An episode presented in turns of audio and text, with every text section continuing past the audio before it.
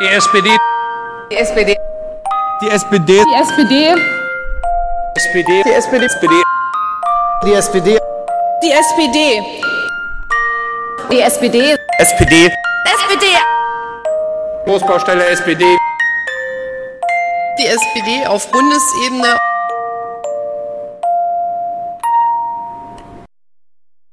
Hallo und herzlich willkommen zu dieser 21. Folge des Sozipods.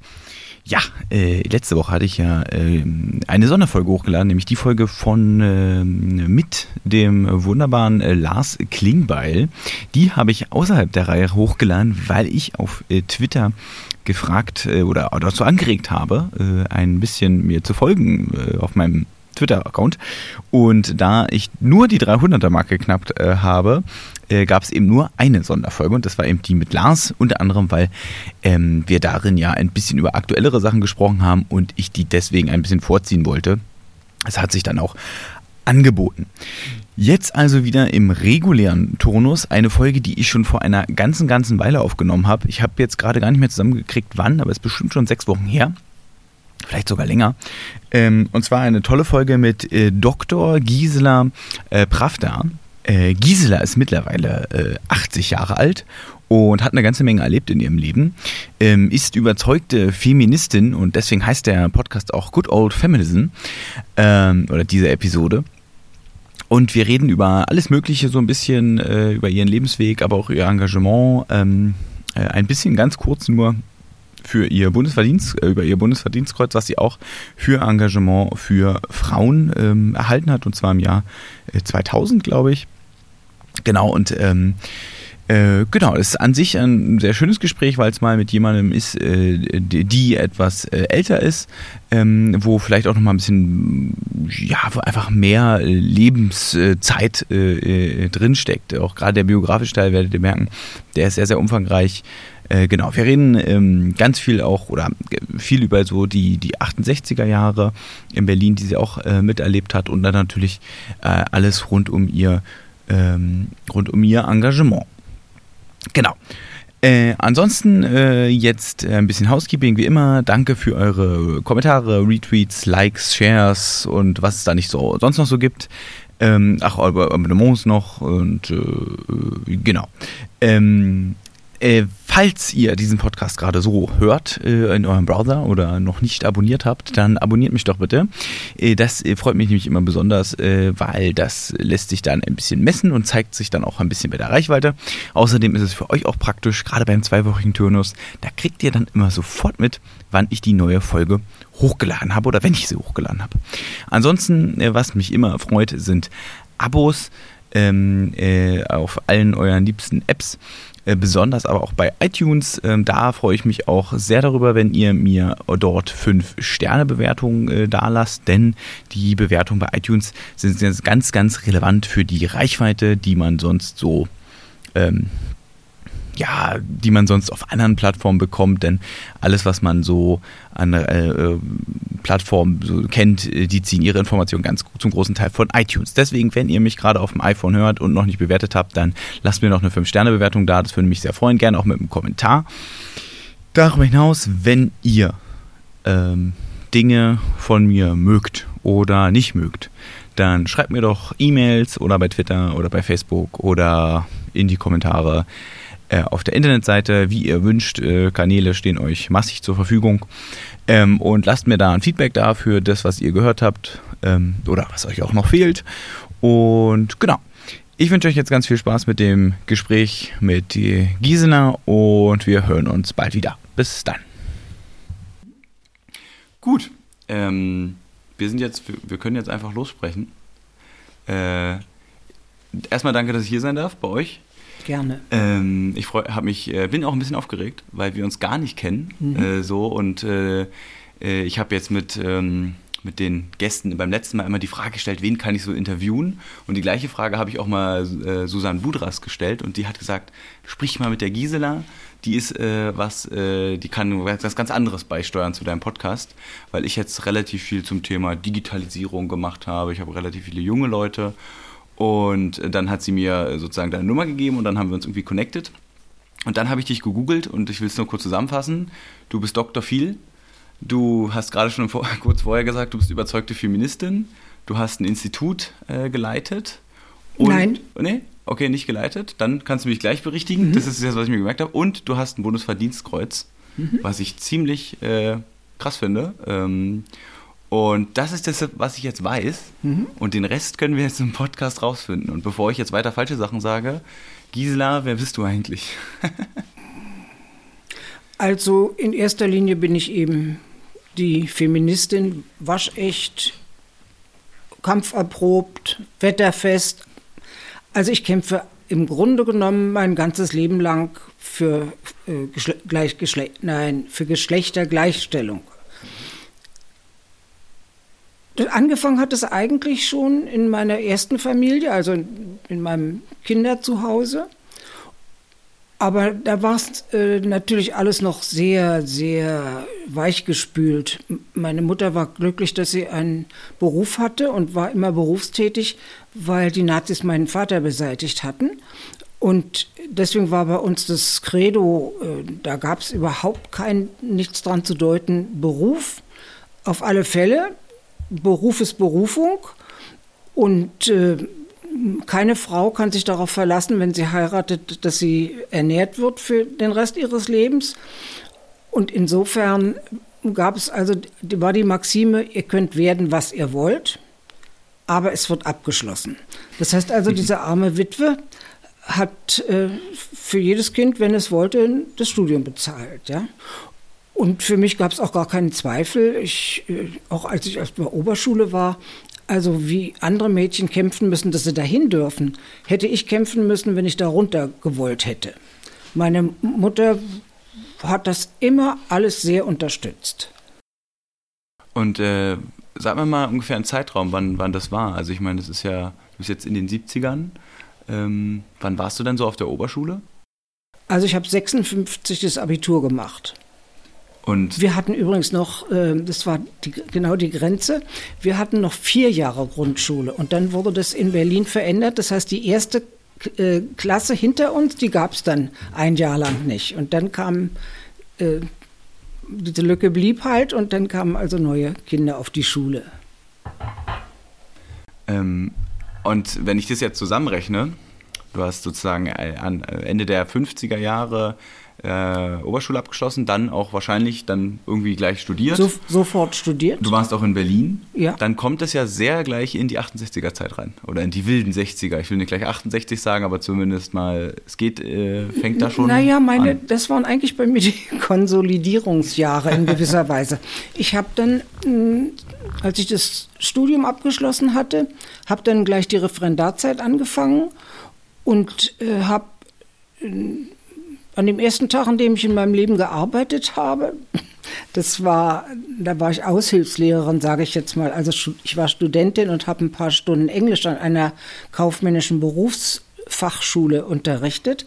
Da habe ich einen tollen Mann kennengelernt und insofern waren die 60er Jahre für mich auch äh, in erster Linie glücklich, weil wir dann geheiratet haben. Und wir sind jetzt 55 Jahre verheiratet im kommenden Juli. Schon, schon gut. Ja, ja, ich finde den Mann immer noch toll, aber das liegt daran, wenn eine Feministin einen Mann toll findet, muss es ja irgendeinen Grund haben. Er hat mich immer unterstützt. Ich will mal ein krasses Beispiel erzählen. Wir kriegten keine Wohnung, hatten ein bisschen Geld gespart für Möbel. Und da hat mein Mann vorgeschlagen, wollen wir uns nicht ein Auto kaufen? Ach, ich war ja so begeistert. Das sagt doch dieser, wagt doch dieser Kerl zu mir zu sagen, ja, aber dann musst du einen Führerschein machen. Ich habe aufgekreischt, weil ich nämlich zu Hause gelernt hatte, dass Frauen nicht Auto fahren können. Also das war so ein ambivalenter, äh, sehr weichgespülter Feminismus. Nein, Feminismus war das nicht. Ähm, da ging es um Emanzipation. Und das war eigentlich ein individuelles Geschäft. Weißt, das war nicht so, wie wir das als gesellschaftlichen Anspruch, Feminismus hat ja einen gesellschaftlichen Anspruch. Das war die Zeit, in der man immer selber dran schuld war, wenn man irgendwo äh, nicht weiterkam. Und man musste sich eben emanzipieren. Das war die Grundvoraussetzung äh, fürs, fürs Leben für Mädchen. Also die Männer mussten sich nicht emanzipieren. Das fand ich auch sehr interessant. Ich hatte ja einen Bruder, so dass ich das alles wirklich miterlebt habe, wie das so abläuft. Und nach der Referendarzeit, ähm, also dies, das, diesen Englischunterricht, den habe ich dann bald wieder aufgegeben, weil ich dann aufs Examen zusteuerte. Dann habe ich das Examen hinter mich gebracht und die Referendarzeit hinter mich gebracht. Und dann habe ich gleich angefangen zu arbeiten. Da wartete nämlich ein Schulleiter schon auf mich, der hatte mich in so pädagogischen Übungen äh, erlebt an der Uni. Also das war jetzt FU. Und ähm, der wollte mich sofort an seine Schule haben. Äh, das ist die Berufsschule für Bank- und Versicherungskaufleute und da habe ich dann meine Referendarzeit gemacht. Dann habe ich fünf Jahre in Neukölln unterrichtet. Ich musste von der Schule weg, weil mein Mann dahin versetzt worden war. Und als Ehepaar durfte man damals nicht an der gleichen Schule sein. Ist das anders? Ich, ich habe keine Ahnung, aber ja. ich hoffe es. Ja. Das ist nämlich völlig, völlig idiotisch. ähm, ich nehme an, das ist noch sowas, Weißt du, früher mussten Frauen, wenn sie heiraten, ihren Beruf aufgeben. also die durften nicht mehr als Lehrerin tätig sein. Und ich nehme an, das ist irgendwie so ein Erbe aus jener Zeit. Ähm, mir war das insofern ganz recht. Ich hatte zwei, also wir haben beide zwei Fremdsprachen. Und ich war dahin geholt worden, um äh, überwiegend eben auch Englischunterricht zu geben. Ähm, aber das Spanisch kam natürlich nicht vor und insofern war Neukölln und Berufsfachschule in der Donaustraße für mich eine Chance, beide Sprachen zu unterrichten. Und das hat auch Spaß gemacht, aber ich muss zugeben, dass ich nach, ich weiß jetzt nicht mehr genau wie vielen Jahren, jedenfalls habe ich dann ein neues Universität, also neues Fach an der Uni entdeckt. Das war äh, Bildungsökonomie. Da musste die jetzt Bildungsplanung zum Beispiel auch in Entwicklungsländern vorstellen. Und das war ein, ein unglaublich äh, interessanter Mann von, vom wissenschaftlichen und politischen.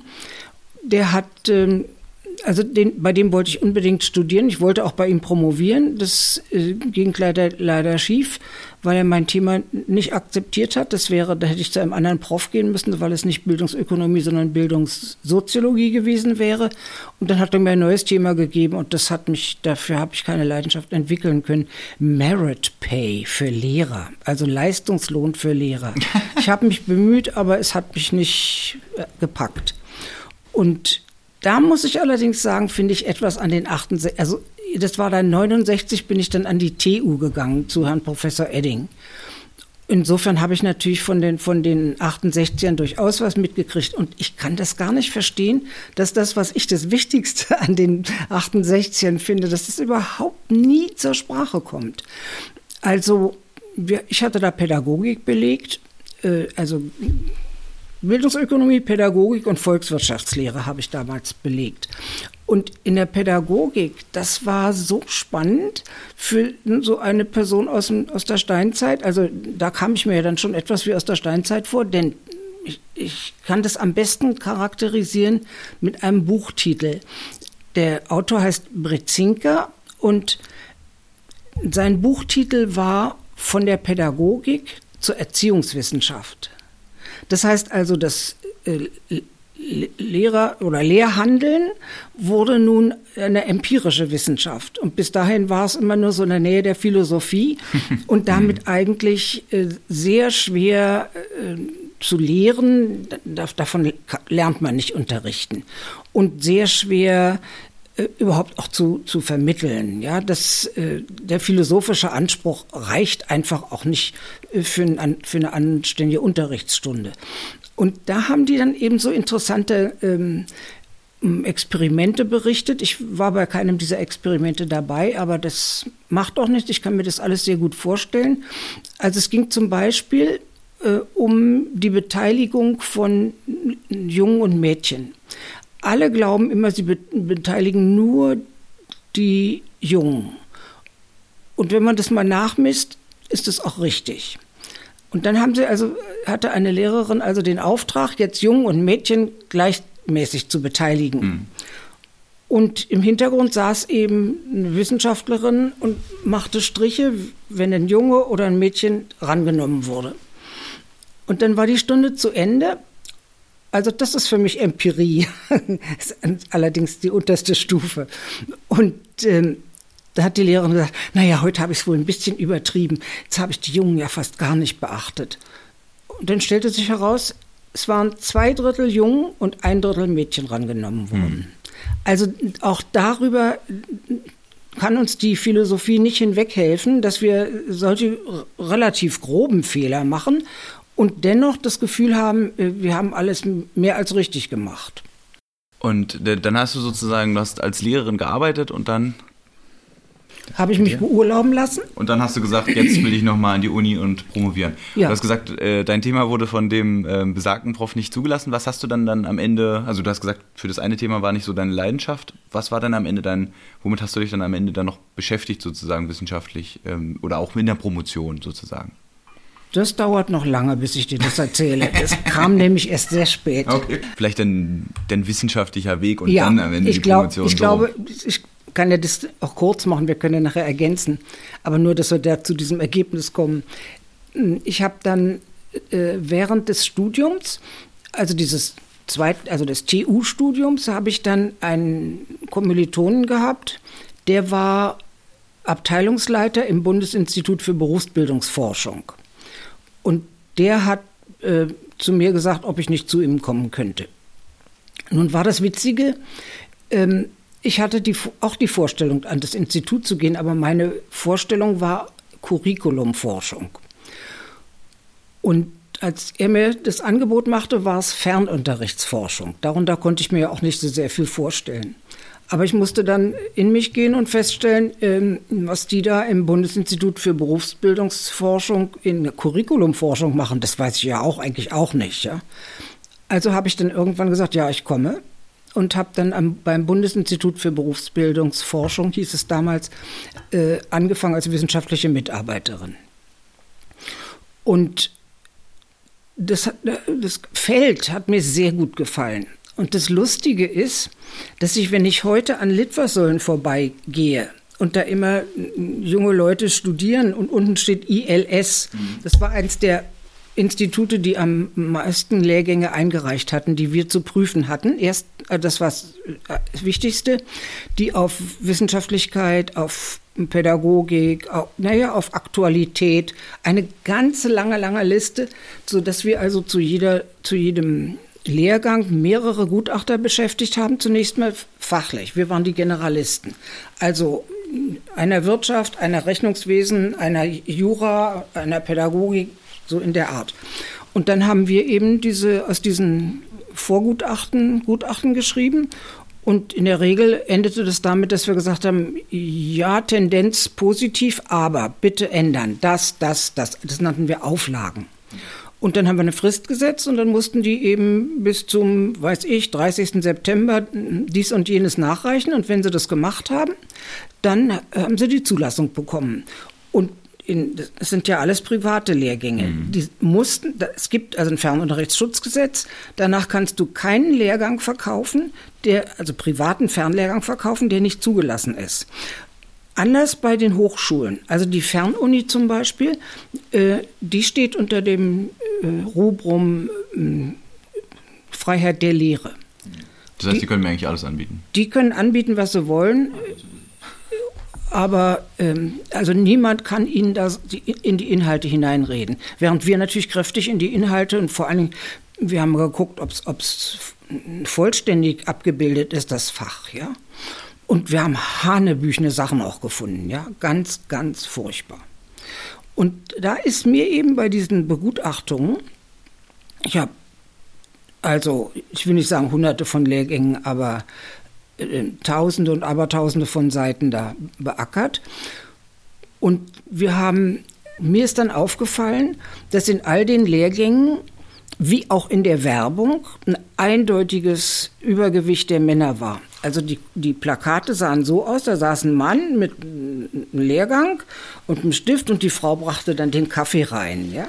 Also eine Kollegin von mir hat sich dann intensiv mit der Werbung beschäftigt und hat da auch gute, gute Sachen geschrieben. Und mir war eben aufgefallen, was das für fürchterliche äh, Frauenfiguren waren, die sie da so abgebildet haben. Ja, also abgebildet heißt jetzt sprachlich abgebildet. Und ich habe dann immer gesammelt, wo nicht sexistische Sprache hingehört, wo, wo, sie aber sexistisch war, wo Inhalte fehlten, wo äh, die Gegenüberstellungen fehlten, wo äh, Tabellen, nicht Tabellen, so Organigramme waren, alles in männlicher Sprache. Also das hilft ja den Frauen nun auch nicht gerade aufzusteigen. Aber viel schlimmer war es eben unten für die Lernerin. Wenn du immer das Gefühl hast, du bist gar nicht gemeint. Mhm. Und der, der Filialleiter ist eben immer ein Filialleiter. Und du bist, und du bist die kleine ähm, Kassiererin, die dann auch möglicherweise auch noch irgendwo einen Groschen einsteckt und gefeuert wird, dann äh, kann das kein gutes Lernen für die Frauen sein. Und das habe ich eben alles immer wieder und immer wieder aufgeschrieben. Und die haben meine Gutachten genommen, aber meine Gender-Analysen gleich im Papierkorb geschmissen oder gar die. Es gibt eigentlich eine, eine staatliche Stelle. Wir sind ja als Bundesstelle, als Bund waren wir ja nur für die berufsbildenden Lehrgänge zuständig. Aber es hat sich dann organisatorisch so ergeben oder hat man beschlossen, dass in, in Köln, also in NRW, eine so eine staatliche Stelle eingerichtet wird, die dann eben vor allen Dingen auch für die Schulfernlehrgänge für Schüler und Schülerinnen mhm. äh, zuständig waren und über die lief dann auch, liefen dann letztlich auch unsere Gutachten. Und auch die haben das sofort im Papierkorb geworfen. Naja, und dann habe ich mich nochmal beurlauben lassen. Und dann sind wir sechs Jahre in Südamerika gewesen, in Kolumbien, und ich habe äh, Frauenprojekte da gemacht. Also Frauen ausgebildet. Und das war das Beste, was ich in meinem Leben gemacht habe. Da konntest du zugucken, wie aus den Frauen was wird. Angefangen hatte das, also das war nicht mein, mein Wunsch, dieses äh, Projekt, muss ich sagen, aber ich bin so froh, dass ich mich dazu durchgerungen habe. Es ging nämlich um sieben oder zehn oder sowas olle Nähmaschinen. Die hatte ein Padre in einem ähm, Bildungszentrum entdeckt. Und er hatte gleichzeitig in dem Bildungszentrum jede Menge so technischer Werkstätten mit Jungen. Und er wollte ein Frauenprojekt machen. Und da hat er diese Nähmaschinen gesehen und hat er gesagt, naja, die müsste man ja also aufmöbeln können hier in unseren ganzen Werkstätten. Und dann können die Frauen daran nähen lernen. Also es hat nicht lange gedauert. Dann hatten wir also moderne Industriemaschinen. Wir haben jedenfalls mit diesen Oma-Maschinen, es sah wirklich aus wie die Nähmaschine meiner Großmutter. Und dann haben wir also, äh, also auch Geld erbeten und, und, und beantragt und weiß ich was. Und zwar dadurch, dass das ein katholischer Priester war, äh, hat Miserio uns sehr geholfen. Und dann haben wir zum Schluss haben wir also eine Werkstatt gehabt, die wurde von keinem Kolumbianer als Werkstatt bezeichnet, das war eine Fabrik. Ich habe mir das immer verbeten. Ich habe gesagt, nein, wir sind eine Ausbildungs- und Produktionswerkstatt. Wir haben die Frauen also äh, ein halbes Jahr ausgebildet und danach konnten die auch die äh, Arbeitsgänge, die notwendig waren. Wir hatten immer, wir haben immer Arbeitskleidung genäht, weil die Arbeitskleidung nämlich äh, gesetzlich waren die da fehlt davor noch eine Information. Das Bildungszentrum gehörte zu einer Zuckermühle. Mhm. Und die Arbeiter in den Zuckerfeldern kriegen jedes Jahr neue äh, werden neu eingekleidet. Mhm. Ich weiß nicht, ob einmal oder zweimal. Auf alle Fälle haben wir dafür immer die Arbeitskleidung genäht. Und das hat den Vorteil, an diesen beiden Teilen, Bluse und, also Jacke und Hose, sind eben mehr oder weniger alle komplizierten äh, Arbeitsgänge vorhanden. Also du hast äh, diese, diese Seitennähte, die du mit so einer bestimmten Maschine mit fünf, da, wo du fünf Fäden einziehen musst, die heißt bei uns über, im Deutschen Überwendlingmaschine. Ähm, vielleicht fällt mir das spanische Wort noch ein, das war einfacher.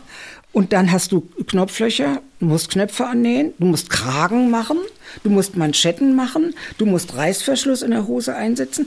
Also da waren die entscheidenden Vorgänge, die man also lernen muss. Und dann haben die bei uns ein Jahr gearbeitet, weil sie nämlich, wenn sie mit diesem Können, aber ohne Beschleunigung, ohne Druck, äh, in die Industrie gegangen wären, dann wären sie da also äh, verbrannt, hat unser Ausbilder immer gesagt.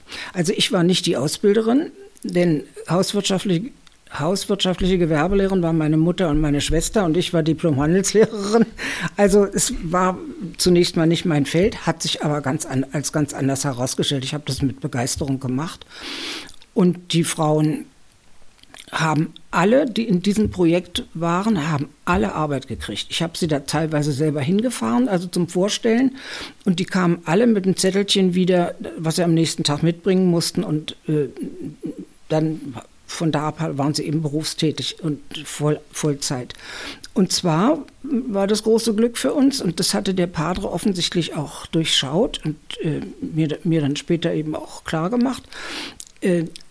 Ich habe in einem Dorf gearbeitet. Ich musste jeden Tag eine Stunde hin und eine Stunde zurückfahren. Alles, alles äh, Guerillagebiet, ja, muss man auch wissen. Und zwar ging es am Flughafen vorbei.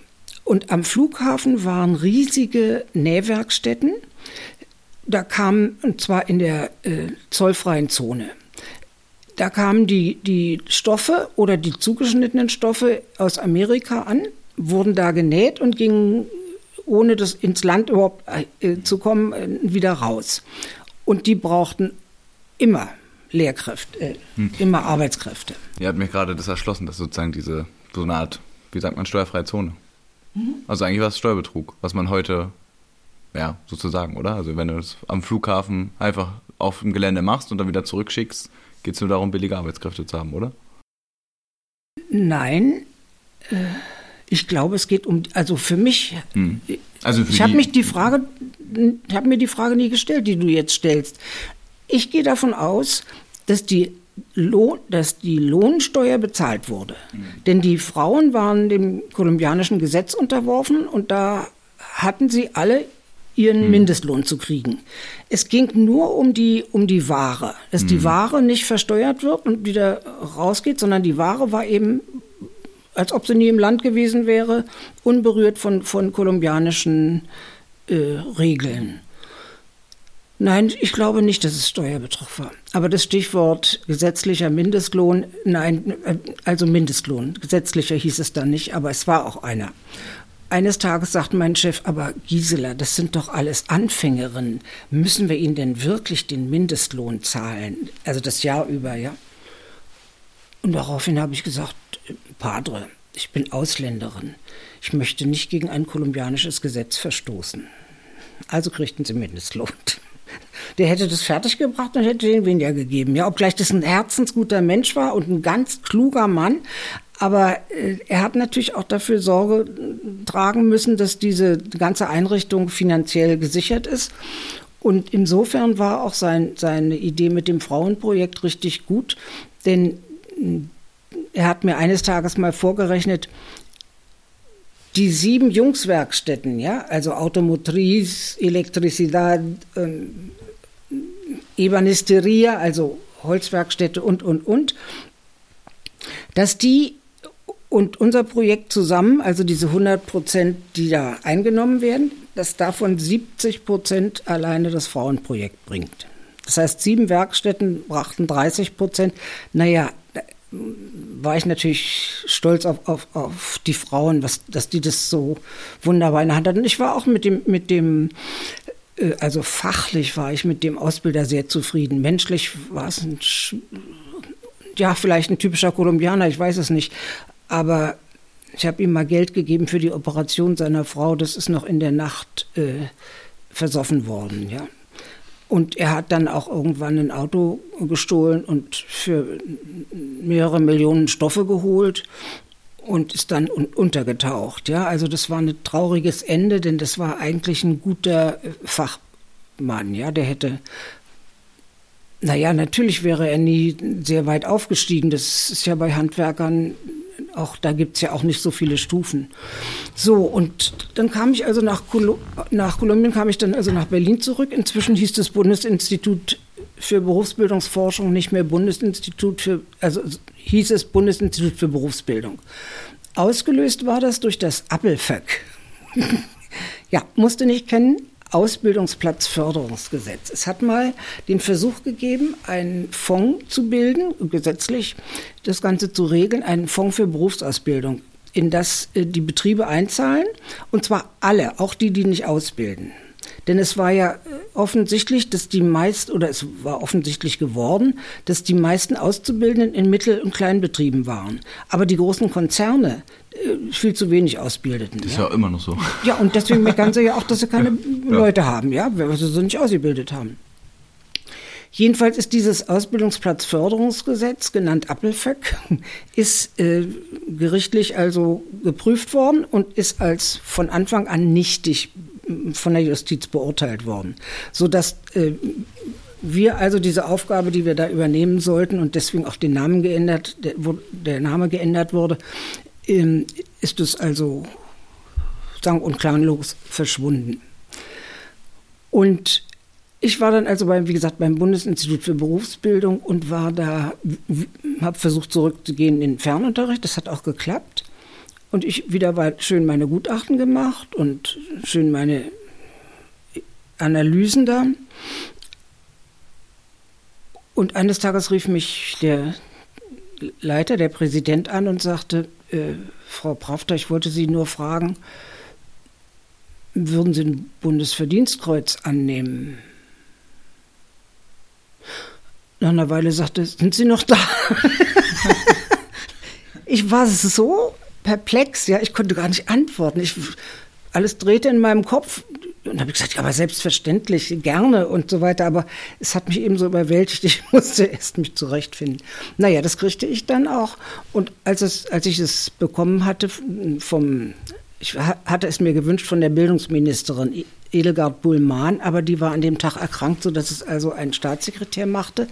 Und ich hatte natürlich meinen, Chef, meinen obersten Chef eingeladen und die anderen auch, also die so dazwischen waren. Und meine Kolleginnen und Kollegen, nee, ja doch, Kollegen hatte ich auch. Aber wir waren, glaube ich, mehr Frauen als Männer. Und äh, als der Herr Professor Pütz, ich, als ich den da so stehen sah und ich mein Kreuz hatte, da habe ich zu ihm gesagt, Herr Professor Pütz, wenn Sie jetzt glauben, jetzt gibt sie Ruhe, dann muss ich Sie enttäuschen. Jetzt hat sie ja die Autorität. Jetzt ist, ja, ist, sie, ja auto, ist sie ja autorisiert oder geradezu verpflichtet, für Frauen zu kämpfen. Naja, das habe ich dann auch eifrig weitergemacht und dann äh, kam die Pensionierung 2002. Und dann hatte ich noch Ach, ich habe mehrere Tiefschläge erlebt, aber ich habe eine Gabe, die dann mit Hilfe meines Mannes einigermaßen zu verdauen. Auch in der Partei habe ich einmal einen, solche einen solchen Tiefschlag erlebt. Das kann ich ja auch noch erzählen, aber jetzt bleibe ich mal da. Äh, ich hatte mich um die Abteilungsleiterstelle beworben, die mal wieder frei war.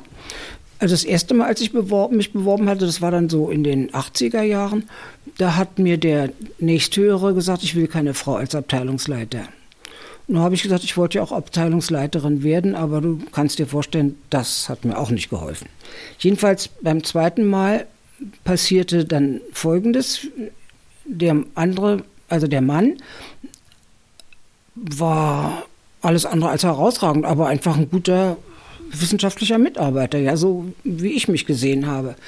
Aber er hatte eben über, über Führung eigentlich nicht nachgedacht. Während ich mir ein Führungskonzept gemacht hatte, weil ich daran litt, dass bei dem letzten äh, Chef niemand von der Nachbarstube wusste, was da gemacht wird, ja. Also überhaupt keine, keine Kollegialität und, ich meine, es wäre so einfach gewesen zu sagen, na, wenn Sie den Lehrgang machen, dann wäre ich ganz froh, wenn Sie den mitmachen, denn die sind so weit parallel, dass Sie sie vergleichen können. Oder das ganze Gegenteil, wenn Sie den jetzt haben, das ist so ein dickes Ding, dann macht Frau so wie was und Sie setzen sich dann in Verbindung so eine, so eine organisatorischen Sachen oder dass wir nur mal miteinander geredet hätten, äh, auch über, über Büro- oder Alltagsdinge wir hatten überhaupt keinen Kontakt untereinander, wenn wir uns nicht selber darum bemüht hätten, so unter der Überschrift, komm, wir gehen mal zusammen essen oder so. Und das hatte ich mir eben alles vorgenommen, dass das anders laufen soll. Und dann waren die Gespräche vorbei und dann wurde der Mann genommen. Und dann bin ich zu dem Abteilungsleiter, also dem Mann, nee, Hauptabteilungsleiter und habe gesagt, also äh, damit bin ich überhaupt nicht einverstanden und ich werde auch dagegen klagen. Und er hat er zu mir gesagt, ihr wart beide gleich gut, aber ich traue es dem Ernst eher zu. Also es war wieder sein Frauenbild und nichts Sachliches, ja. Also ich habe dann äh, geklagt und parallel das Bundesverdienstkreuz gekriegt. Das ist doch schön in diesem Staat, dass das geht. Und äh, äh, ich habe das nicht gewonnen, obgleich ich immer noch der Meinung bin, der Richter hat einfach sich überhaupt nicht in die Sache vertieft. Ja, das ging in weniger als fünf Minuten war das äh, Ganze abgearbeitet.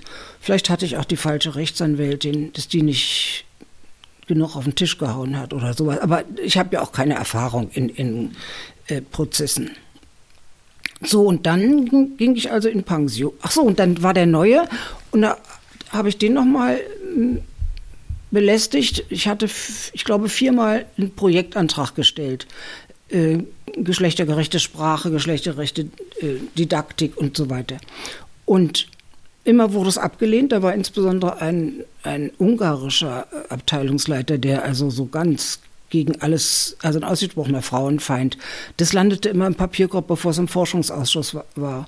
Und dann habe ich mit meinem neuen Chef dann noch gesprochen. Wir haben uns Gott sei Dank also überhaupt nicht, kein Mensch hat das in der, in der, im Bundesinstitut verstanden, dass wir uns da nicht in die Haare gekriegt haben, ganz und gar nicht. Ja. Es gibt auch eine, eine Schlüsselsituation dazu. Ähm, aber jetzt will ich das eine mal zu Ende erzählen. Und da habe ich gesagt, also ich würde doch zu gerne noch zu dem Thema arbeiten. Und hat er gesagt, na, Sie beantragen am besten ein Forschungsvorhaben. Das ist so was Kleines. Ja, das muss nicht durch einen Forschungsausschuss. Und in dem und der, die Arbeit ist dann geht über zwei Jahre und äh, endet mit einem zehnseitigen Papier. Naja, das war, und es waren wirklich nur noch zwei Jahre und das war ja da in der Zeit auch zu schaffen, aber als ich damit fertig war, lag da noch so viel Interessantes rum, was das BIP nicht haben wollte. Das habe ich alles gerafft, nach Hause getragen und zur Humboldt-Universität zu äh, einer Professorin, äh, Frau Professor Giesecke, die machte Frauenbildung, Weiterbildung und ich habe dann da an der Humboldt-Universität mich richtig nochmal eingeschrieben und war Studentin für das, also Frauenbildung, Weiterbildung, dann Gender Studies. Hatte ja eine Frau wie ich auch dringend nötig, denn ich meine, das war ja alles abgeschottet im Grunde genommen, da wo ich meine Welt, wo meine Welt war. Und als drittes habe ich nochmal Wirtschaftspädagogik gemacht, weil ich gucken wollte, was aus dem Fach geworden ist. Und dann habe ich da ziemlich schnell promoviert und auch ziemlich schnell meine Urkunde bekommen, weil das Bundesinstitut sich verpflichtet hatte, die, die äh, Arbeit zu veröffentlichen. Das war eigentlich auch so die Voraussetzung, dass wir unsere Ergebnisse als erstes dem Bundesinstitut anbieten. Wenn die Nein, Danke sagen, dann ist es und da mein äh, Examen mit 1 zensiert, also die Arbeit mit 1 zensiert worden war, haben sie die gar nicht erst aufgeschlagen. Die hatten zwei Regeln, hatten folgende Regeln. Eins wird gar nicht angeguckt, wird veröffentlicht. Zwei wird aufgeschlagen, angeguckt. Drei wird gar nicht erst aufgeschlagen. also ich hatte Glück. Aber das ist ja bei Frauen immer so, die haben ja immer nur Glück, die leisten ja nichts. Zumindest in der Wahrnehmung, aber darüber können wir ja reden. Ähm, das war sozusagen jetzt der gesamte Beruf. Das, das, ist jetzt alles Beruf. Und jetzt weißt du, dass ich erst nach der Pensionierung promoviert habe. Ah, okay. Ähm, also habe ich auch noch ein bisschen Zeit. Du hast reichlich Zeit, aber du hast mehr davon, wenn du es früher machst. Ja, in, in meiner Karriere war das nicht so existenziell. Ja. Aber wenn du auf den Markt gehst, sozusagen, ja, dann ist es schon schön. Ah, ich glaube, ich und ich und die Soziologie wir mögen uns zwar, aber nicht so innig. Ähm ja, nee, also das lasst, lasst, also das ist wirklich die einzige Botschaft, die wichtig ist von mir.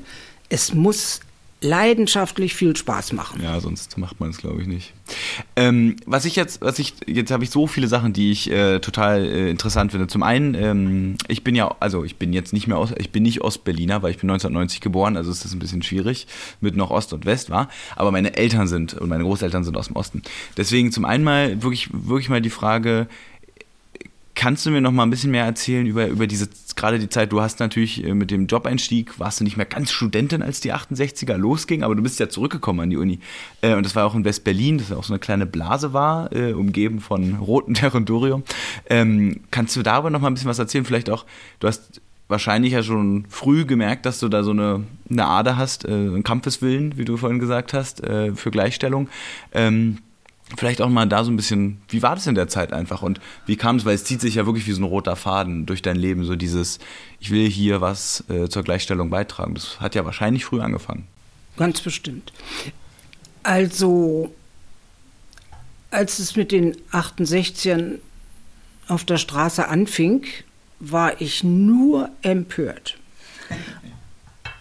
Wir hatten doch gelernt nach dem Krieg, Marke Re-Education, dass die Amerikaner alle ganz lieb sind und ich meine, sie haben uns ja auch wirklich unheimlich unterstützt und geholfen, Berlin wieder aufzubauen.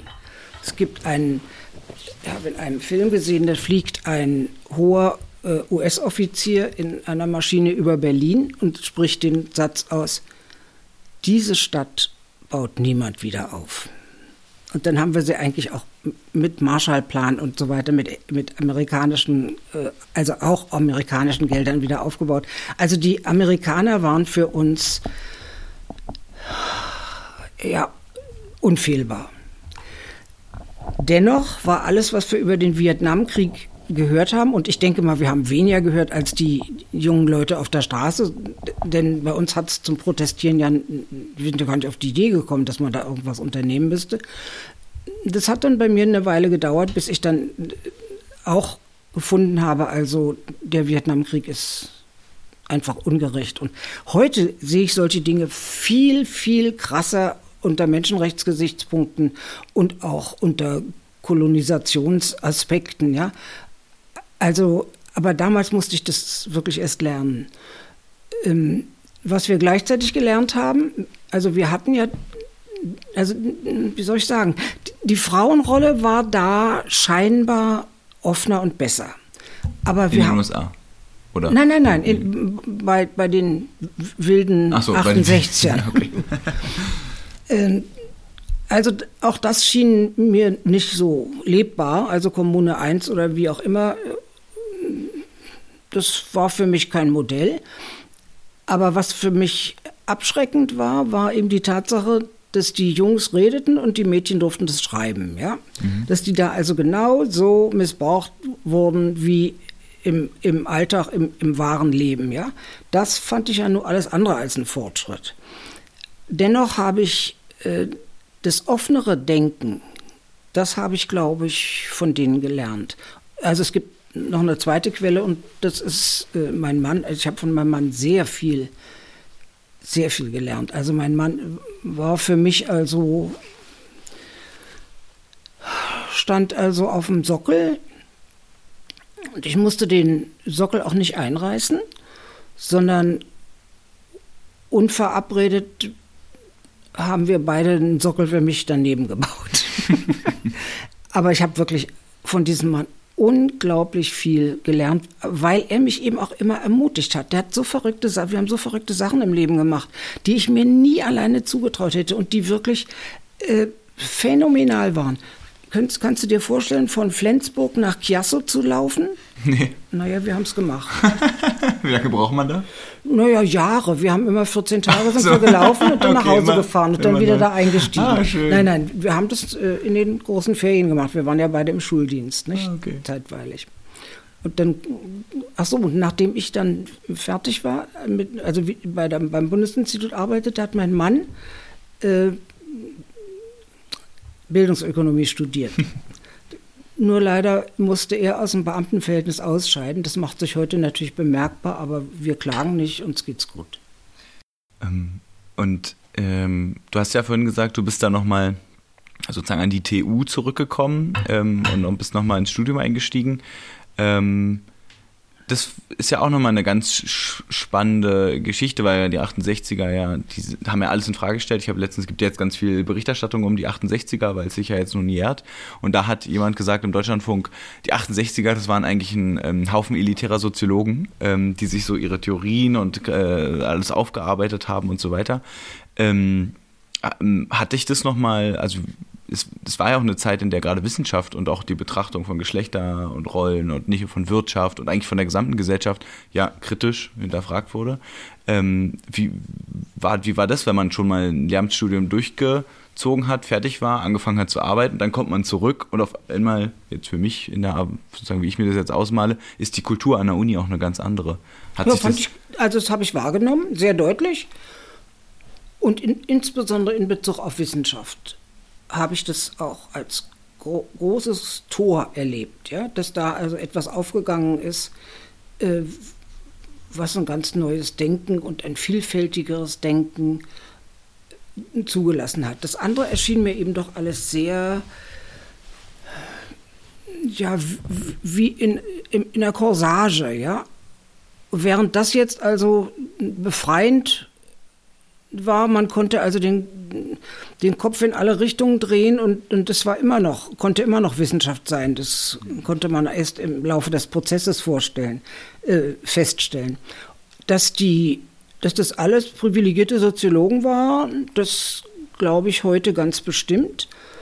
Ich habe nämlich kürzlich eine Versammlung von Alt-68ern erlebt. das war ein Gesprächsniveau erste Sahne, ja. Also die haben ja alle Karriere gemacht. Mhm.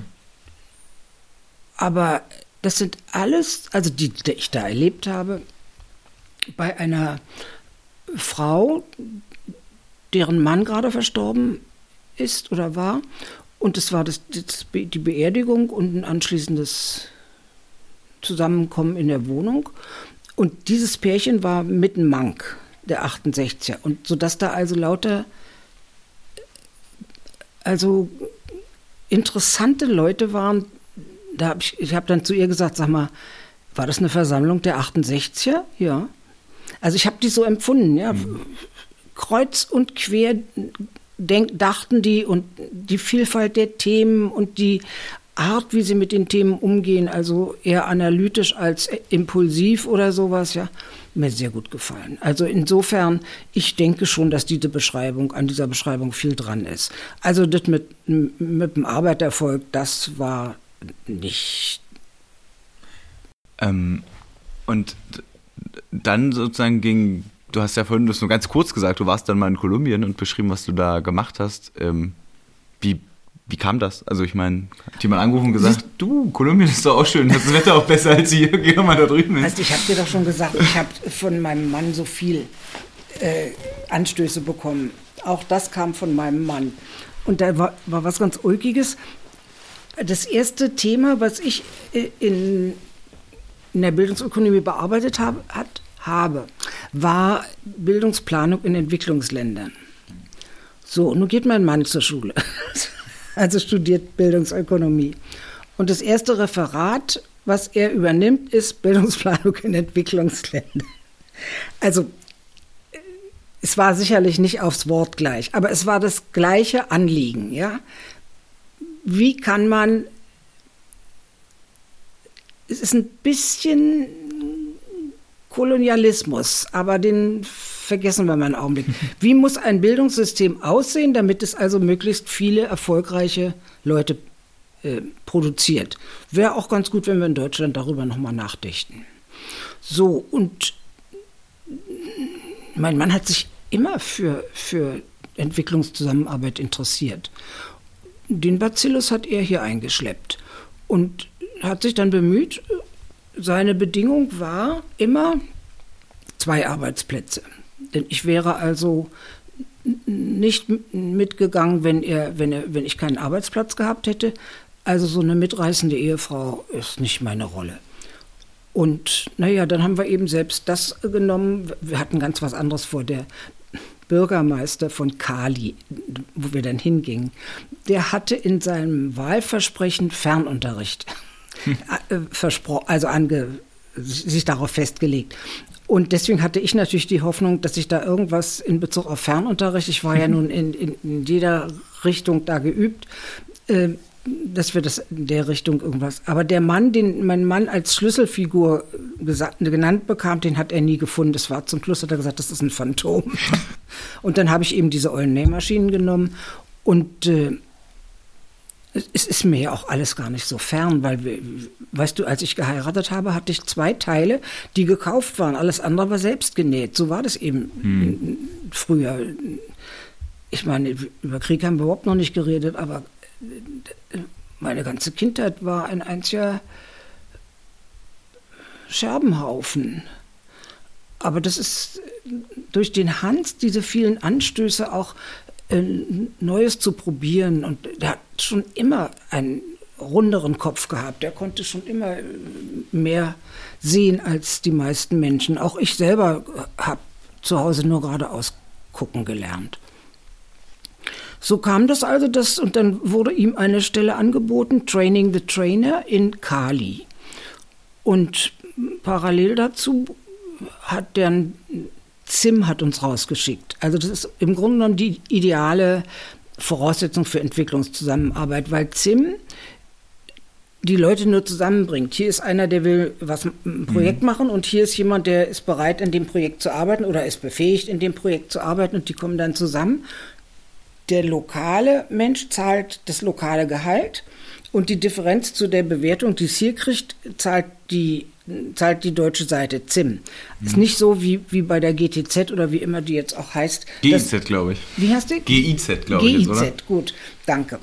Äh, dass da also so eine Menschenmenge anreist und wieder abreist und was davor und danach und so weiter passiert, äh, ist im Grunde genommen, wird nicht mehr betreut.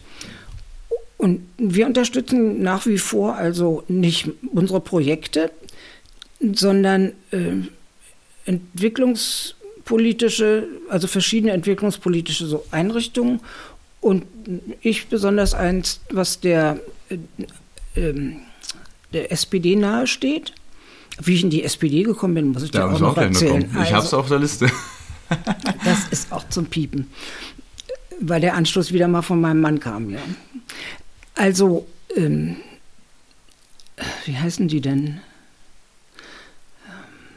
Na, ich hole dir gleich mal ein, ein Zettelchen. Ja, das ist, das ist typisch für so eine olle Frau von 81.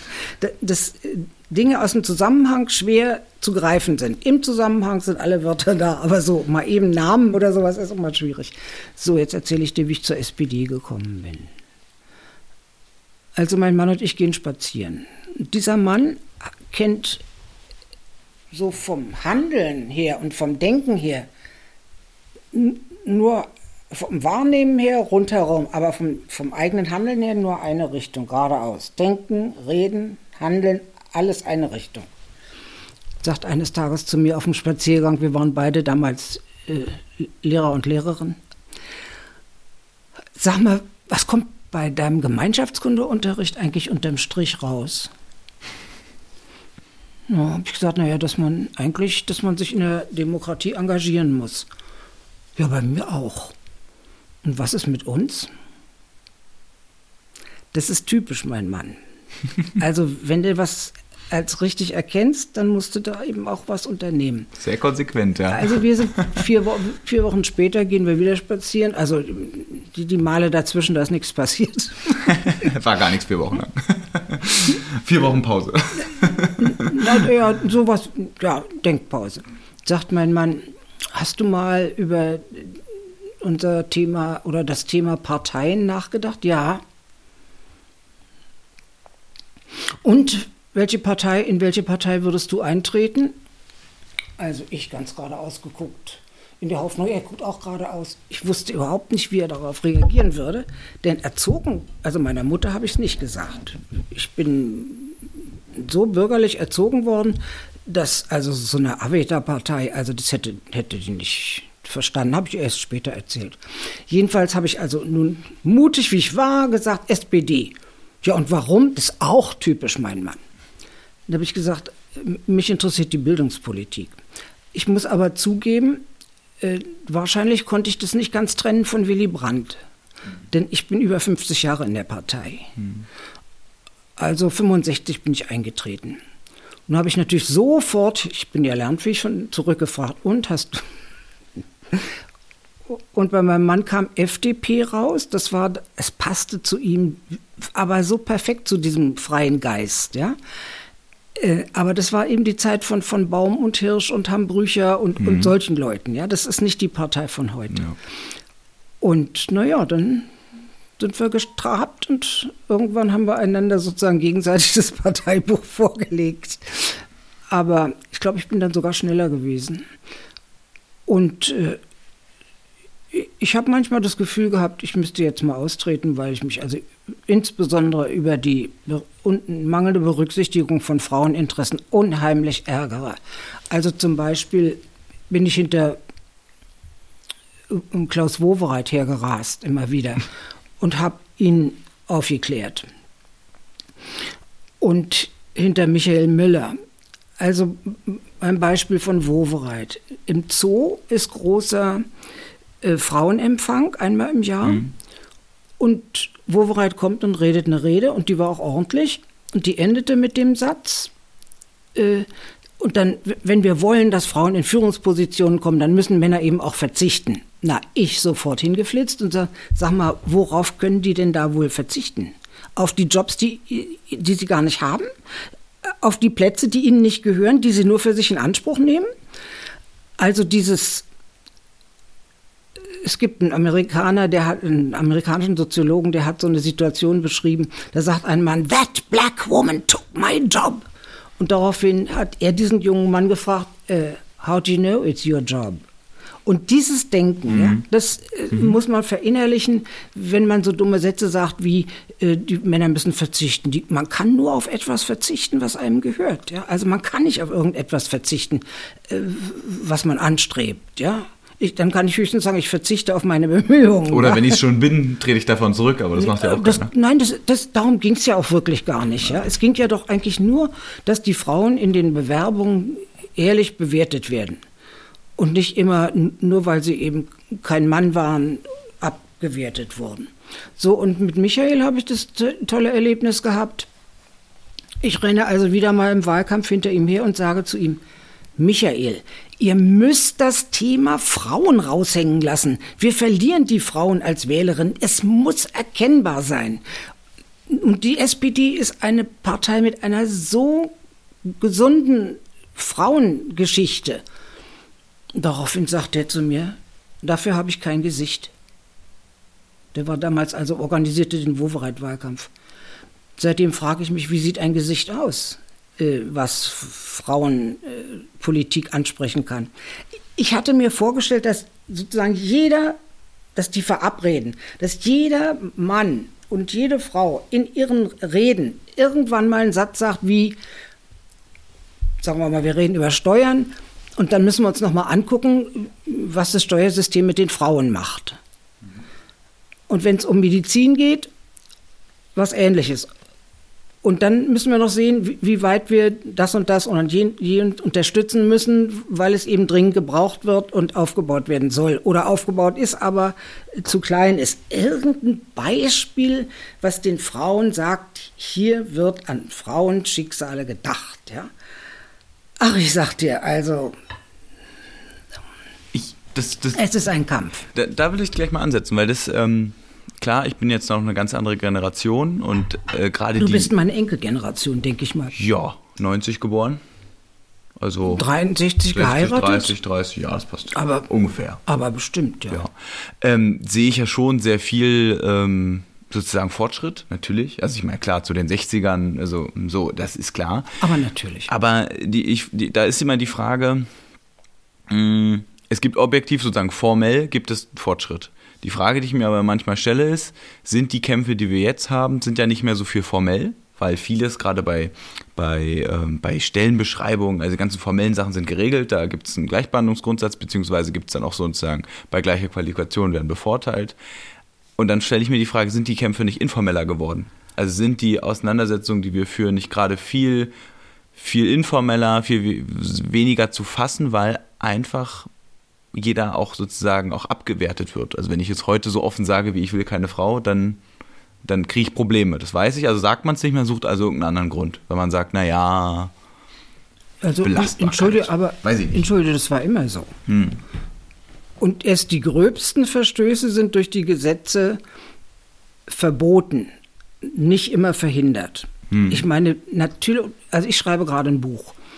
300 Mal Sexismus aufgespießt da, da kannst du in allen möglichen Richtungen sehen, dass das Denken eben sich nicht so schnell ändert. Die Männer haben sich immer Männer gesucht, weil sie sich mit denen bis hin zum Klo unterhalten können.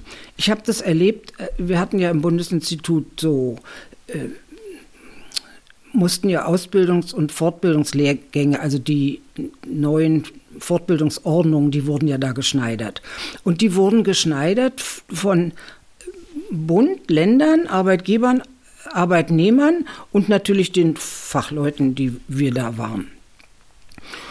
Und ja, wenn es schwierig wurde, ging der Obergewerkschafter und der Oberindustrielle äh, gingen dann gemeinsam aufs Klo. Mhm. Ich meine, das ist, das ist bequem und war immer so und insofern müssen beide Seiten lernen, miteinander umzugehen. Also die Umsetzung ist überhaupt noch nicht vollständig. Es gibt Stellen, wo es gelungen ist.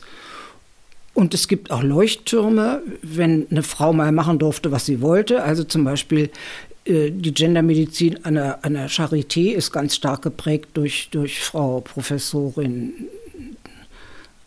Regit Sagrosek. Ich krieg, müsste noch mal gucken, ob ich den richtig jetzt richtig zusammengesetzt habe, den Namen. Aber das können wir nachher nachgucken. Eine tolle Frau, ja, die kein Blatt vor den Mund nimmt, aber auf eine sehr bestimmte und, und trotzdem höfliche Art also auf, auf das Problem in der Medizin immer wieder aufmerksam macht. Ja.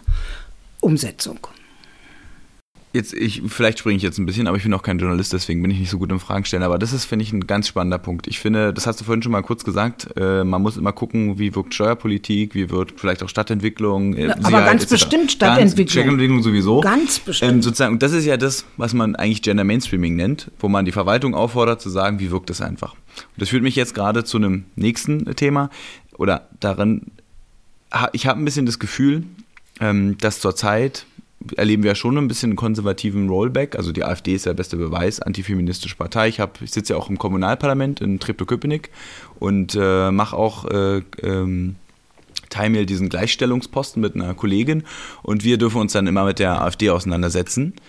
Ähm, die, die, ich beneide euch nicht. Ja, ja, aber bei denen ist es ja auch so ein krasser Kampfbegriff. Also für die ist alles, was mit Gender zu tun hat, Teufelswerk die greifen das ganz, ganz massiv an, die leugnen jede Form der Erkenntnis ähm, und da ist so ein bisschen, frage ich mich, äh, wie würdest du das einschätzen? Schon der Gedanke an AfD erzürnt mich. Für mich ist das ein Rückschritt in eine Welt, aus der ich gerne mich gerne verabschiedet habe. Alles, was nationalistisch ist, ist für mich ein Horror. Aber ich bin ja auch die Generation, die Nationalsozialismus noch erlebt hat. Ich war sieben, nein, ich war acht, als der Krieg zu Ende war. Ich war sieben, als die Nazis meinen Vater ermordet haben. Und damit war mein Leben eigentlich bis heute beschädigt. Ich habe träume noch heute von, von meinem Vater und wir Kinder sind damals in keiner Weise psychologisch betreut worden. Die, trotz Fluchterfahrung, trotz Evakuierung, trotz Verlust von, von Elternteilen. Also das ist etwas, was mich nur anwidert, weil ich es einfach nicht verstehen kann, wie ein Mensch, der Einsichtsfähigkeit hat, sich dahin flüchten kann. Also ich weiß nicht, was das für, Ängste sind, dass man sich dahin flüchtet. Ich will ja gar nicht sagen, dass ich völlig frei bin von, von Vorurteilen. Ich bemühe mich zwar sehr darum, aber ich kann diesen Gedanken, kommen Flüchtlinge, tut mir das, äh, schadet mir das, äh, den kann ich nicht nachvollziehen. Ich gebe allerdings zu, dass ich auch sehr überrascht war, als wir aus Kolumbien kamen und Berlin ganz anders aussah. Also da war die Mauer gefallen, wir sind ah, genau 86 durch. Mhm. raus mhm. und 92 zurück, die Mauer ist gefallen und es waren eben auch viele, viele, viel mehr fremde Menschen hier als vorher. Und zwar waren diese fremden Menschen eben äh, zum Teil einfach, die waren vorher auch da, aber sie waren Kinder. Ich habe an dem mhm. ersten Abend einer Arbeits einer ASF-Veranstaltung äh, nach Kolumbien habe ich neben Dile Kolat gesessen, kannte sie natürlich überhaupt nicht, ja, und habe zu ihr gesagt, du sprichst aber gut Deutsch. Da hat sie so ganz schnippisch zu mir gesagt, na wie auch nicht, ich bin ja hier zur Schule gegangen. Ja, ich kannte ja solche Menschen überhaupt nicht. Mhm. Dilek war ein Kind, als ich raus bin, ja, oder als wir raus sind. Und da habe ich natürlich äh, an meinem Weltbild arbeiten müssen. Aber ich hatte das Gleiche schon mal erlebt. Ähm, Ich bin so eine London-Liebhaberin, aber das hat einen biografischen Hintergrund. Ich bin als Kind, also als Zwölfjährige, für drei Monate nach England mit dem Kindertransport geschickt worden. Und alles, was Englisch ist, ist für mich also ach, wunderbar. Und in, ich war mal in London und da rannten so viele Leute in so komischen bunten Klamotten rum, dass ich völlig irritiert war, bis ich begriffen hatte, das ist ja alles Dominion. Dass die, also, ich glaube, es waren wohl in erster Linie Inderinnen und Inder, also die Inderinnen fielen natürlich durch ihre Kleidung viel, mir viel mehr auf. Da habe ich schon äh, das, also erlebt dieses Gefühl, dass London, das ich noch kannte, wird es nie wieder geben. Wo also nur die englischen äh, Menschen zierlich rumspazieren. Weiß im Anzug und mit Melone. ja, Wie man ja, sich das aus und, den 50ern vorstellt. Und die, und die Damen möglichst blass gepudert. Also es war völlig klar, das ist, eine, eine, das ist ein Erdbeben. Eine völlig neue Gesellschaft. Und ich meine, natürlich hinterlassen diese fremden Menschen, also zunächst mal fremden Menschen, hinterlassen die auch Spuren in unserer Kultur. Davon bin ich fest überzeugt, ja. Wo ich ein bisschen Sorge habe, ist die Sprache, weil sie ja zum Teil im Gegensatz zu Dilek eben äh, ganz, also sehr schlecht äh, Deutsch sprechen.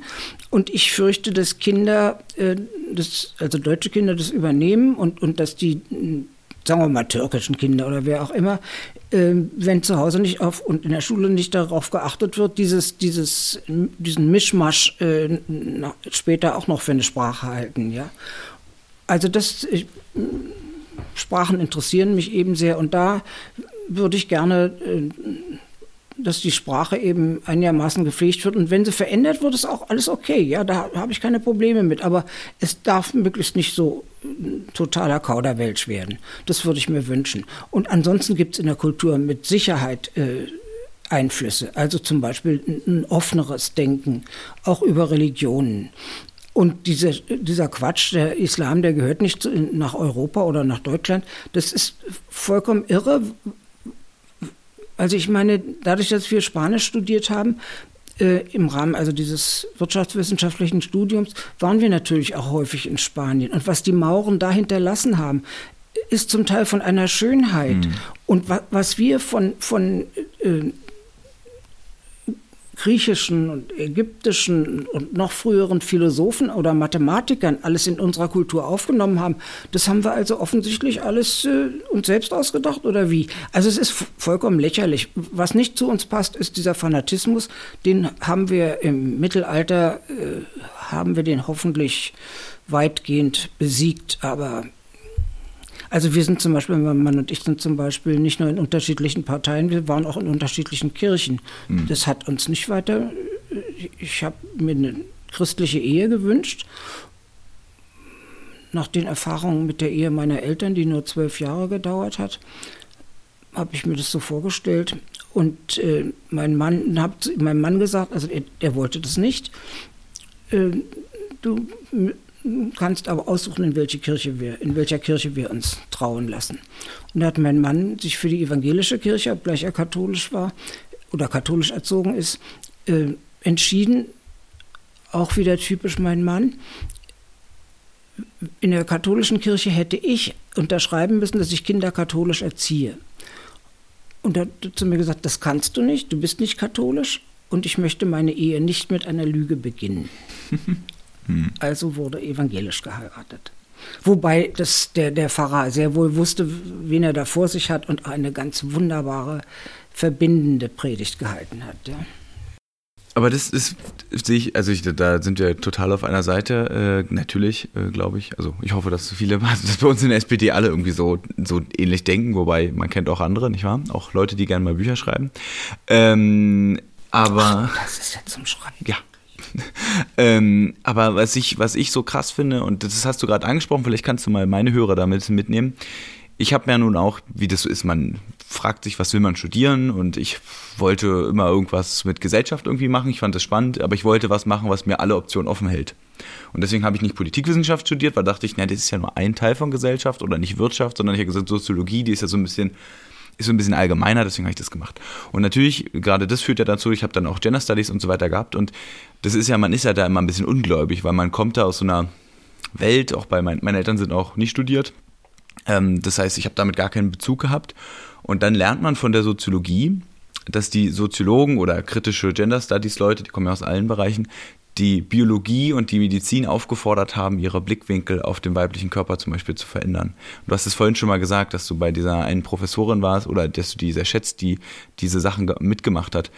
Ähm, und das finde ich so faszinierend. Ich habe das gelernt, da offen ranzugehen in meinem Studium und auch Sachen zu hinterfragen, die wir alle für, für selbstverständlich halten. Männer, Frauen, so ist es halt, die machen so, das ist so, fertig.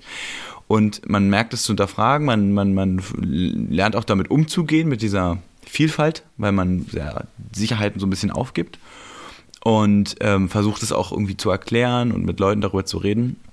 Und dann kommt eben so eine AfD oder es gibt ja auch Teile der CDU und die diskutieren auf eine Art und Weise, wo ich mir nur an den Kopf fasse, weil ich mir denke, tut mir leid, das ist nicht wissenschaftlicher Stand. Ich weiß, ich weiß auch irgendwann nicht mehr, was ich da sagen soll, ähm, weil ich auch manchmal das Gefühl, die wollen es natürlich nicht glauben, ist klar, okay. Wieso glauben? Ja, naja, annehmen, sagen wir annehmen. Ja. Nicht glauben, sondern sagen wir, sie wollen es nicht annehmen, Ja. dass es da äh, was gibt, was ihr, ihrer eigenen Sicht widerspricht. Ähm, wie erlebst du das so? Also ich meine, du beschäftigst dich dein ganzes Leben mit diesen Fragen, bist wahrscheinlich auch viel fitter in diesem ganzen Bereich als ich. Ähm, und jetzt gibt es auf einmal wieder solche Auseinandersetzungen und auch die Sachen, die sie fordern und ihre Anhängsel. Ich habe letztens einen spannenden äh, Artikel in der Taz gelesen äh, über diese, ähm, wie heißen die, Lebensschützernetzwerk, also die ja eigentlich Abtreibung abschaffen wollen, die ja alles zurückrollen wollen. Die wollen äh, äh, Abtreibung soll wieder abgeschafft werden, es Pille. soll Pille abgeschafft werden, es soll nicht mehr über Homosexualität in der Schule geredet werden, auch das, das darüber reden soll strafbar gemacht werden. Also alles Sachen, wo ich nicht mehr weiß. Also- das ist, das, das bewegt mich und ich, Ich finde, du hast so dann einen verstehen. viel breiteren Blick auf die Welt. Äh, Vielleicht kannst du da mm, ja mal was zu sagen, Also- mir, mir Unterstützung geben, Ja, von, von Herzen gerne. Denn ich finde, das, was du jetzt gesagt hast, ist die, das beste Fundament für eine Zukunft. Dass du das an der Uni gelernt hast, das ähm, war natürlich in meinem Alter nicht möglich. Also damals in den 50er Jahren. Ich kann dir nur sagen, ich bin froh und dankbar, dass ich so viel meinen Kopf immer wieder geöffnet habe, um frische Luft reinzulassen. Es ist einfach dringend notwendig, das Gesellschaftsbild immer wieder mal zu hinterfragen. Aber ich finde auch immer Gesprächspartner. Äh, Also m, zum Teil rede ich mit Ärzten weit über die äh, Gesundheit hinaus. Und neulich hat mir ein Arzt auch gendermedizinisch erklärt, warum ich eine bestimmte Tablette nicht nehmen muss. Als Mann hätte ich sie nehmen müssen. Da war ich ja also ganz zufrieden mit ihm. Ich möchte ja dieses neuere Denken, und dazu gehört natürlich in erster Linie Gleichstellung äh, und, und Achtung, Respekt. Äh, was meinst du, warum unsere Ehe funktioniert? In erster Linie weil, weil wegen des Respekts. Also ich will nicht leugnen, dass ich auch, wenn er an mir vorbeigeht, es nicht lassen kann, ihn mal kurz äh, zu, zu Herzen. Aber es ist, wäre alles nicht vorhanden, wenn nicht dieser Respekt äh, vorhanden wäre. Und die, der Respekt also dass man auf Augenhöhe ist, sachlich, fachlich, wissenschaftlich, geistig und so weiter. Selbst unsere Entscheidung, aus den Kirchen auszutreten, äh, waren Entscheidungen, die wir ganz sorgfältig besprochen haben, ja. Und wir können auch unterschiedliche Meinungen ganz gut äh, austauschen und dann gucken, was es verbinden. Und wenn es nichts Verbindendes gibt, na dann müssen wir damit leben. Aber in der Regel ist es so, dass wir eigentlich einen Weg finden vom einen zum anderen. Also ich bin dankbar, dass ich es gelernt habe, mit dem offenen Kopf durch die Gegend zu rennen. Ich will nicht sagen, dass ich in jeder Beziehung äh, da irgendwie äh, perfekt bin oder sowas, aber eigentlich müsste ich als 81-Jährige ganz anders denken. Denn ich müsste eigentlich noch diese ganzen, das alles drauf haben, äh, was so, was man mir so an der Uni beigebracht hat, ja. Und das war eben vor dem, also das war noch mit Muff von tausend Jahren, ja. Oder ein paar tausend Jahre mehr. Also was mir eben sehr gut getan hat, ist, dass ich dreimal also in Abständen an die Uni zurückgekehrt bin. Und was mir sehr gut tut, sind so Gespräche äh, mit den Jüngeren. Erst war es also meine Kindergeneration und jetzt ist es die Enkelgeneration. Und ich kann nur sagen, im, in dem Austausch äh, hoffe ich, dass nicht nur ich von denen lerne. Hm. Ähm, eine Sache, die ich noch, äh, wir haben so, ich könnte so viele Sachen noch fragen, ähm, müssen wir aber ein bisschen wegen der Zeit gucken. Ich, was ich ganz, äh, was mich noch interessieren würde, ähm, ich, der Podcast hatte so einen Titel, der heißt äh, Podcast über die Zukunft der SPD, weil ich habe den Anfang des Jahres angefangen, weil die Lage ist prekär. Wir, du hast es auch gesehen, wir alle sehen es. Ähm, und ähm, ein, also warum ich mich so freue, dass es geklappt hat heute, ich glaube, dieses Thema Gleichstellung, auch in den oder ich würde es noch weiter fassen, gesellschaftliche Vielfalt. Ich würde das noch mehr nehmen. Es geht auch um nicht nur sexuelle Identitäten, sondern auch diese ganzen LGBTIQ, auch die, was du gerade hast, ja, dieses kulturelle. Ja, du musst dich da gar nicht so abmühen. Nach meiner Auffassung sind alle Leute, die Gender verstanden haben, die äh, ja, die Gender verstanden haben, das ist das Beste, die Genderkompetenz haben, sind alle ismenlos. Mhm. Denn wenn man das einmal in, in, in, Bezug auf ein Geschlecht in Frage gestellt hat, dann kann man es nicht bei der nächsten Person, die also aus Turkmenistan ja. kommt, äh, wieder einschalten, ja. ja. Und bei Behinderten und bei Homosexuellen. Sondern ich denke, dass Genderkompetenz eben im Grunde genommen äh, die Schlüsselkompetenz ist für das, was wir gesellschaftlich brauchen, nämlich möglichst Offenheit und Vielfalt. Und das sehe ich auch als, für mich ist das ein Schlüssel für die SPD. Deswegen, ich finde zum Beispiel diese ganze Debatte um den Leitkulturbegriff furchtbar. Ich ja. weiß auch überhaupt nicht, also da bin ich auch Soziologe und auch ein bisschen systemtheoretisch angehaucht. Ich weiß gar nicht, was Kultur sein soll. Ich kenne diesen, kann diesen Begriff also, gar nicht fassen, wenn, so wenn richtig. Das, wenn das Offenheit wäre, wäre es mir schon recht, aber das wird es ja nicht. Ja, es ist ja, deswegen, es leitet ja, es soll ja. Also es ist ja auch, ich habe es auch mal in einem Text geschrieben, den ich geschrieben habe, da geht es ähm, um, die Leitkultur ist ja nicht Leitplankenkultur, das wäre noch interessant, sondern ist ja eine Kultur, die leitet. Weil ja schon in dem Begriff selbst drin steht, dass es viele gibt, aber es gibt eine, die steht da drüber.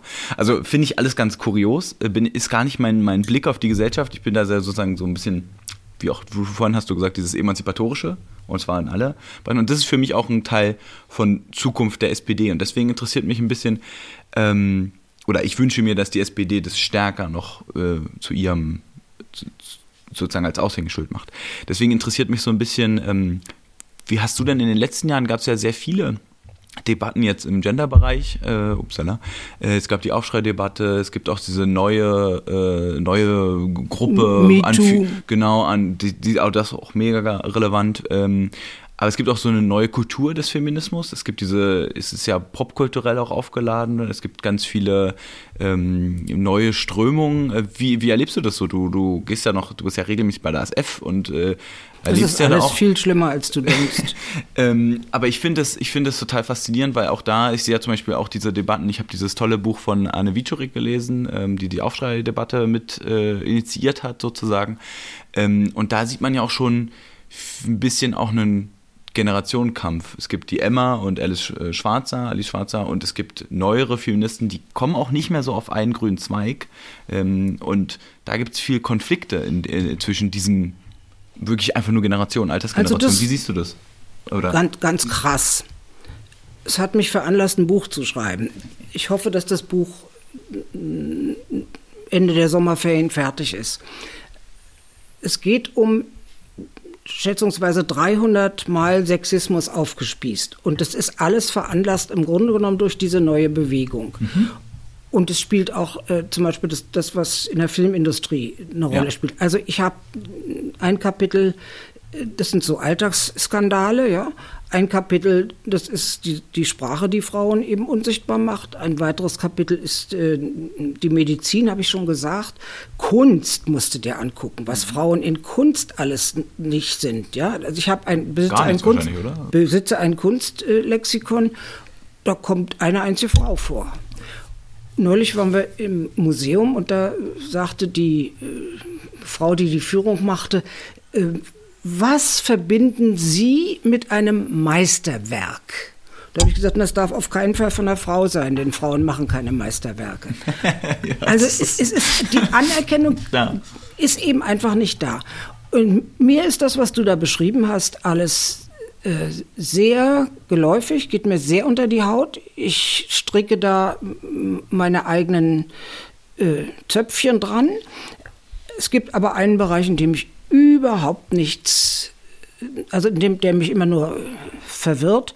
Und das ist alles, was so, so, so Pop angeht. Ja, da kann ich überhaupt nicht mit. Aber ich habe also MeToo auch unterschrieben. Also ich denke auch, es gibt keine Frau, die ganz ohne äh, sexuelle Belästigung äh, durch ihr Leben geht. Oder ich, äh, es sind ja, es geht ja nicht nur, aus, also es gibt ja nicht nur Ver Vergewaltigung als Maßstab, mhm. sondern es gibt jede Art von von sexueller Belästigung, mit denen wir eben so zu kämpfen haben. Und ich erinnere mich an viele Dinge, die mir sehr unangenehm waren und die ich, auf die ich liebend gerne verzichtet hätte. Die beschreibe ich darin allerdings nicht. Es geht nicht um mein Leben, es geht um ein gut lesbares politisches Buch. Und es werden eben Alltagssexismen die uns jeden Tag begegnen oder begegnen können. Das kann der Gang ins Museum sein, das kann das Betreten des Buchladens sein, der Gang zum, zum Arzt oder zur, na, sagen wir mal zum Arzt. Äh, das kann die Oper sein, die, alleine die Frauenbilder, die da gezeichnet werden. Und eine richtig gute Oper, dann muss sie zum Schluss sterben. Also es ist äh, durch die Bank weg ein Frauenbild, was ich also ganz heftig bekämpfe. Und ich freue mich riesig, wenn das Buch fertig wird. Es ist äh, also, weißt du, wenn man so alt ist wie ich, dann denkt man öfter mal über Tod nach, zumal ich also einen plötzlichen Herztod schon hinter mir habe. Und dann gibt es nur zwei Dinge, die ich mir wünsche. Erstens, dass mir mein Mann so lange erhalten bleibt wie irgend möglich, weil ich mit ihm viel stärker bin, als, wie, als jedes alleine wäre. Es geht ihm aber ganz genauso. Und das Zweite ist, dass ich das Buch fertig kriege. Da habe ich so viel, äh, so viel Kraft rein, reingesteckt schon und so viel, so viel Leidenschaft und dann bin ich aber unterbrochen worden durch diese furchtbare Herzkrankheit. Da habe ich dauernd im Krankenhaus gelebt und war auch durch die Tabletten vollkommen lahmgelegt. Aber jetzt schreibe ich wieder und äh, finde auch öfter, also ich habe ja die ganze Zeit gesammelt. Ich lasse lesen. Also wenn mein Mann irgendwas über Frauen findet, äh, legt er mir das Ablage. hin. Ja? Nein, nein, also nicht Ablage, sondern legt er mir das hier also. hin. Vorhin, bevor du gekommen bist, waren hier ein Teil ist da drüben gelandet, ein Teil ist dann, habe ich dann aber auch weggelesen und weggeworfen, weil es dann doch nicht so viel ergab. Aber ich kriege von meinem Mann ganz viele Papiere. Und das, also insofern sammeln wir also. Nein, ich sammle. Ich entscheide, was mir wichtig ist. Mein Mann mischt sich da überhaupt nicht ein. Der legt mir das hin, so immer unter der Überschrift, interessiert dich das? Und ja, darüber bin ich auch glücklich. Ich sagte ja, Anstöße und umgekehrt ist es genauso. Aber, aber, merkst du diesen Kulturkampf oder nicht Kultur, ja, ich, ja, ja. diesen, diesen Generationenkampf? Also gerade, ich meine, äh, Alice Schwarzer nehme ich jetzt mal als Beispiel.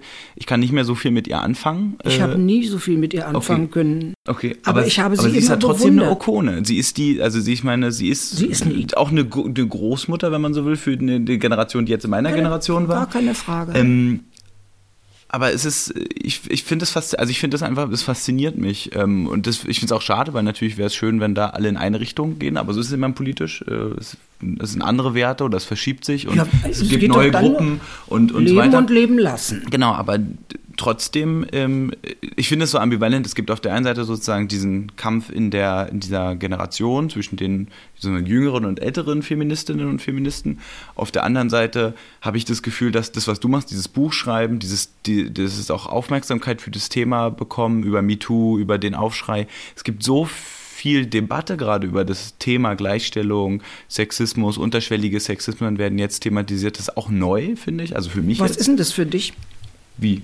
Ein unterschwelliger Sexismus? Naja, die- ich die- ich glaube, bei mir sind das alles pu pure ja, Sexismen. okay. Ich meine jetzt sozusagen, ja, okay, wahrscheinlich war das wirklich der falsche Begriff, aber ich meine so diese, diese kleinen Kleinigkeiten, wo man vielleicht vor zehn Jahren noch gesagt hat, ach, warum reden sie sich darüber auf, so dieses Habe ich ähm, nie, wahrscheinlich nie gesagt. Deswegen ja, genau. Aber, für aber mich. ich habe das jetzt für mich als sozusagen 28-Jähriger habe ich das Ja. Gefühl, dass wir zurzeit sehr intensiv über alle Formen von Sexismus reden. So meint es eigentlich über auch die Sachen, die früher noch genau. Das finde ich auch spannend. Gleichzeitig sehe ich aber, dass ich weiß nicht, also sehe ich aber so Parteien wie die AfD oder ich sehe diesen Zwiespalt in dieser, in der Szene, die sich damit beschäftigt und weiß nicht, gibt es da, geht es jetzt weiter oder diskutieren wir einfach nur mehr, aber sind die Schlüsse daraus, kommen da weitere Schlüsse draus? Also, Also ich erlebe das? gar nicht als gespalten. Ich, ich kenne äh, eigentlich ausschließlich so äh, Frauen und also viele Frauen und ein paar Männer, die das eben voranbringen wollen. Und Rollback äh, was ganz fürchterliches finden und wäre ja noch schöner so ungefähr, ja. Ähm, Alice Schwarzer äh, hat von mir eine gehörige Portion Bewunderung, weil ich nie so mutig gewesen wäre wie sie. Aber sie hat einen anderen, anderen Tonfall. Äh, Und es hat mir auch nicht so gut gefallen, dass sie dann also so durch alle Kanäle gehechtet ist. Ich meine, man wird gefragt, man muss nicht immer Ja sagen. Und äh, insofern, äh, sie ist, sie ist so also eine völlig andere Person als ich, ja. Und deswegen glaube ich, also ich, ich glaube, ich bin weicher und sie hat äh, so eine Härte, die mit der ich nicht so ganz zurechtkomme. Aber ich sagte ja, leben und leben lassen. Es, hat, es gibt bei mir, du wirst von mir nicht so leicht äh, eine Bemerkung kriegen gegen äh, Alice Schwarze. Wollte ich nein, auch gar nein, nicht Nein, nein, rauskitzeln. nein, ich, ich weiß. Also ich habe das auch nicht so verstanden. Aber ich meine, äh, meine Achtung ist, ist da, aber es gibt Frauen, mit denen ich mich mit mehr Begeisterung verbünde. Aber ich meine, in der ASF finde ich auch nicht alle toll. Ja, da finde ich viele toll. Das ist immer, wenn man manche, sind, manche laufen so mit und bei anderen denke ich, muss das sein? Ähm, bin ich mit Blick auf die Uhr. Äh, ich habe ja vorhin schon kurz gesagt, dieses Zukunft der SPD. Ähm, Ach, da wollte ich dir was ganz Wichtiges erzählen. gerne, dann stelle ich kurz noch die Frage, dann kannst du das einbauen. Entschuldige, bitte. Was ist dein Blick auf die Zukunft der SPD? Was müsste die SPD machen, damit sie wieder nicht Richtung 30 Prozent nur geht, sondern vielleicht auch Richtung 40? Also ich habe da äh, das Rezept, also ich kann es ja aus der Tasche holen. An dem Tag, an dem wir die Wahl verloren haben, habe ich mich hingesetzt und habe äh, geschrieben, äh, nach der Wahl ist vor der Wahl und habe ein Wahlkampfkonzept geschrieben. Und das Wahlkampfkonzept sagt, also erstens soziale Gerechtigkeit, das Thema ist richtig, aber es ist nicht ausgearbeitet worden. Man könnte das auf folgende Weise ausarbeiten. Man fängt an mit den, statistisch gesehen, mit der größten Gruppe der Armen. Und das sind Frauen, insbesondere wenn sie alleinerziehend sind. Daran kann man alle anderen Gruppen, die äh, also schlecht leben, äh, durchaus anbändeln, anhaken. Und kann das Thema ähm, Gerechtigkeit mal richtig durchdeklinieren. Also wirklich Problem für Problem und gucken, wo da als erstes Lösungen also zu bringen sind und woran wir arbeiten müssen, dass Lösungen zustande kommen. Das zweite Thema, was ich für unverzichtbar halte, ist ein erkennbarer Abschied von 2010 dass die Menschen erkennen, äh, ja, okay, die haben das jetzt auch begriffen und wir nicht immer wieder das in die Schuhe geschoben kriegen, auch wenn wir schon äh, kleinere Schuhe gekauft haben. Und das Dritte, mir fehlt eins, fällt eins nicht ein, aber das, das nächste war äh, eine deutliche Hinwendung zu den Interessen und, und Be Lebensbedingungen von Menschen aus dem, aus dem Osten, also in, in Ostdeutschland, Ostberlin, wird vielleicht nicht ganz so krass sein, denn ich meine, so wie dir geht es ja allen. Sie leben in einer Ostkultur. Denn die Eltern und die Großeltern sind in der Kultur groß geworden. Du kannst doch nicht glauben, dass die äh, mit dem Mauerfall plötzlich das Fenster aufgemacht haben und da ist die Westkultur reingeweht, ja? Nein, die haben die, die Werte, die sie äh, in ihrer Jugend und in ihrem äh, Alltag, in ihrem Beruf erworben haben, die haben sie doch auch noch. Und die, ich habe das mal erlebt, eine Frau, ich war zu einer Tagung, Konferenz in Leipzig.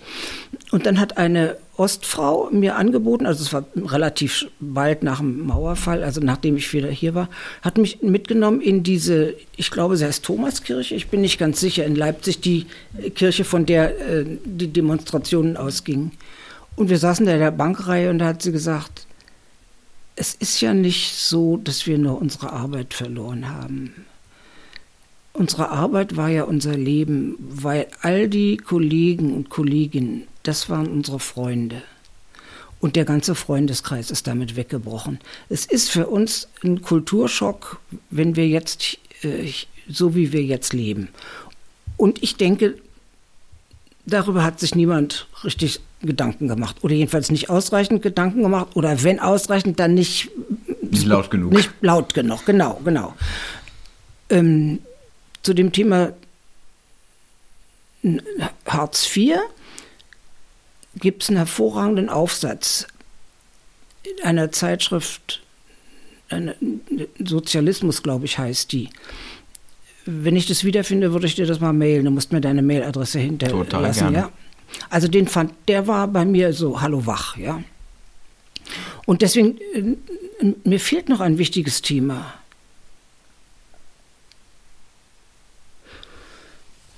Oh, ich schicke dir das Papier, meinen Wahlkampfaufruf. Äh, Nehme ich gerne. Ähm, vieles davon äh, würde ich ganz genauso sehen. Also das, das ist super. Ja. Eine äh, Wellenlänge, das mit dem Osten finde ich auch spannend, äh, wobei ich jetzt immer nicht gar nicht so weiß, äh, ob es mich persönlich so trifft, weil meine äh, Eltern ja aus Ostberlin kommen und meine Großeltern von, das ist glaube ich auch nochmal was anderes, als wenn man Dresden, Leipzig, Rostock oder so ja, und da und ganz Brandenburg hinten. und ja, ja. vor allen Dingen Sachsen. Ja, da, das ist das ist einfach eine ganz andere. Thüringen ist so weit weg, ja. Ich meine, ich war da, aber wir haben da Urlaub gemacht, ja, um mal um das mal kennenzulernen und zu schnuppern und haben uns da auch wohlgefühlt, aber das ist sehr weit weg von Berlin. Also nicht nur räumlich. Ja, ja, absolut. Und äh, deswegen bin ich da, sehe ich auch ganz genauso. Ähm, finde ich finde die Analyse spannend mit den, mit den, mit dem Freundeskreis. Macht natürlich auch Sinn, weil natürlich alles sich um die Arbeit und von der Arbeit abgeleitet hat. Ähm, Habe ich so auch noch gar nicht so gesehen. Zumal auch meine Eltern, ich hatte Glück, meine Eltern waren Anfang, Mitte 20, als die Mauer fiel. Ähm, meine Mama war 24 oder so, konnte noch mal alles machen und äh, hat dann auch noch mal irgendwie was draus gemacht. Ähm, und mein Papa war auch noch jung genug, noch zu sagen, dann gehe ich jetzt mal in den öffentlichen Dienst und so. Also die, die haben nicht so diesen krassen Schock erlebt. Ähm, Gut so. Ja, äh, Glück gehabt. Also am Ende ist es, wie du vorhin gesagt hast, auch wirklich auch Glück gehabt, weil am Ende hätte es auch anders laufen können. Ähm, das ist jetzt eine reine, Generation, reiner ja. Generationenzufall, ne? dass, sie das, dass sie das Glück hatten. Genau, aber nichtsdestotrotz ist es, ähm, sehe ich das auch so mit dieser Kultur. Und daher kommt auch eine gewisse Identifikation. Das ist der gleiche, glaube ich, also diese Ostidentifikation, die meine Generation jetzt hat, die eigentlich keinen Sinn macht, die kommt aber aus so einer Nostalgie, die man vielleicht von den Eltern geerbt hat. Das gleiche, finde ich, sieht man so ein bisschen bei so der dritten, in Anführungsstrichen, Gastarbeitergeneration wo die, wo die Enkel von den Gastarbeitern jetzt auch irgendwie das Gefühl haben, türkischer sein genau, möchten als alttürkischer sein müssen als die Eltern oder die Großeltern, weil mhm. da auch finde ich so eine gewisse so der Identifikationspunkt und ähm, dann identifiziert man sich halt mit dem, von dem man viel Gutes gehört hat und wahrscheinlich haben auch die Eltern und Großelterngenerationen sehr gut über ihre Heimat geredet, logisch. Ähm, und dann kommt sowas. Also das ist mhm. äh, über die Jahre. Und die Ursache ist aber im beiden Fall der gleiche, nämlich, oder die gleiche, nämlich so diese mangelnde Anschlussfähigkeit. Man sagt immer Integration, aber das ist so besetztes Wort, aber es fehlt irgendwie, viele haben, glaube ich, das Gefühl, dass die Welt sich zu schnell dreht und einfach gar kein Anknüpfungspunkt mehr für sie ist, wo sie so ihren Anker in die Gesellschaft werfen können und dann irgendwie mitkommen. Also so wie du das jetzt beschreibst, habe ich das bisher noch nie gesehen, aber ich werde mal diese Brille aufsetzen und danach gucken. Ich denke, für mich ist dieses, die Welt hat sich ja so stark verändert, ich mag hier gar nicht mehr leben, ich finde mich nicht zurecht, Gott sei Dank nicht passiert. Also das passt nicht in mein Denken, in mein Wollen. Ich will nicht die olle Oma in der Ecke, die olle Oma sein, die in der Ecke sitzt und der, der Vergangenheit nachtrauert. Wir tun, also wir gucken uns äh, Vergangenheit durchaus auch an. Aber wir hatten eben auch so viele schöne Momente, was Vergangenheit angeht. Und das beruhigt, befriedigt, beruhigt, auch, auch ganz erstaunlich. Also äh, ich muss nicht nach Japan, nur weil ich da noch nie war. Ich habe so viel gesehen durch unser, unser heftiges Leben. Ich war auf so viel, in so vielen Ländern durch Konferenzen, also nicht mal die große Urlaubergeschichte, sondern äh, meistens hatte das irgendwie einen, sachlichen Hintergrund. Und insofern bin ich zufrieden und mir geht es eigentlich darum, weiter Politik zu machen, weiter meine Botschaft in die Gegend zu tragen und möglichst viele mitzunehmen. Und dazu muss ich mich natürlich, muss ich mich auch öffnen für die Jungen. Und das fällt mir meistens auch nicht so schwer. Wie gesagt, Ausnahme dieser ganze äh, äh, Bespaßungsbereich. Ja, da komme ich überhaupt nicht mit, auch im Fernsehen nicht. Das, ich finde das alles nicht ulkig. Aber da sind wir wieder auf einer Wellenlinie, das Hufeisenmodell. Ich gucke auch kein Fernsehen mehr. Ich glaube, das ist auch Teil meiner Generation. Wir gucken immer das, was wir jetzt wollen im Internet und so. ähm, ich gucke mal auf die Uhr. Ähm, bei mir im Podcast ist so, das Schlusswort kriegt immer der Gast. Das ist dem, bist ja in dem Fall du. Deswegen sage ich schon mal äh, ganz, ganz, ganz, ganz, ganz großes Dankeschön, dass wir, dass du dir die Zeit genommen hast, dass wir miteinander reden konnten. Ähm, danke für die Einladung, danke für den Kaffee, auch an deinen Mann. Ähm, und ich habe ja eigentlich eine, eine Schlussfrage, ähm, zwei Schlussfragen. Die erste wäre, wen soll ich mal einladen, den du kennst? Das wäre nämlich die erste Sache. Äh, und die zweite Frage ist, ähm, es gibt ja jetzt ungefähr 30.000 neue Mitglieder in der SPD im letzten Jahr. Und ein paar von denen haben den Podcast gefunden und sagen, oh, jetzt höre ich deinen Kram und lerne ein bisschen die Partei kennen. Ähm, was würdest du neuen Leuten mitgeben, die sich neu in der Partei engagieren? Was wäre deine Regel oder was würdest du denen auf den Weg geben fürs Engagement? Also bei dem ersten Teil, da kann ich dir nur raten, äh, dich mal an den Berliner Frauenbund anzunähern. Da sind zufällig oder vielleicht auch nicht so zufällig, weil vom Denken her ähnlich sind eine Reihe von Sozialdemokratinnen. Das ist insofern ein interessanter Verband, als der vor der Nazizeit gegründet wurde. Dann sollten die Frauen gleichgeschaltet werden und die Jüdinnen sollten raus. Daraufhin hat die Vorsitzende äh, von Harnack den Verband aufgelöst. Und der wurde äh, unter, noch unter Militärherrschaft hier in Berlin neu gegründet und mit Genehmigung und heißt also Berliner Frauenbund e.V. 1945 e.V.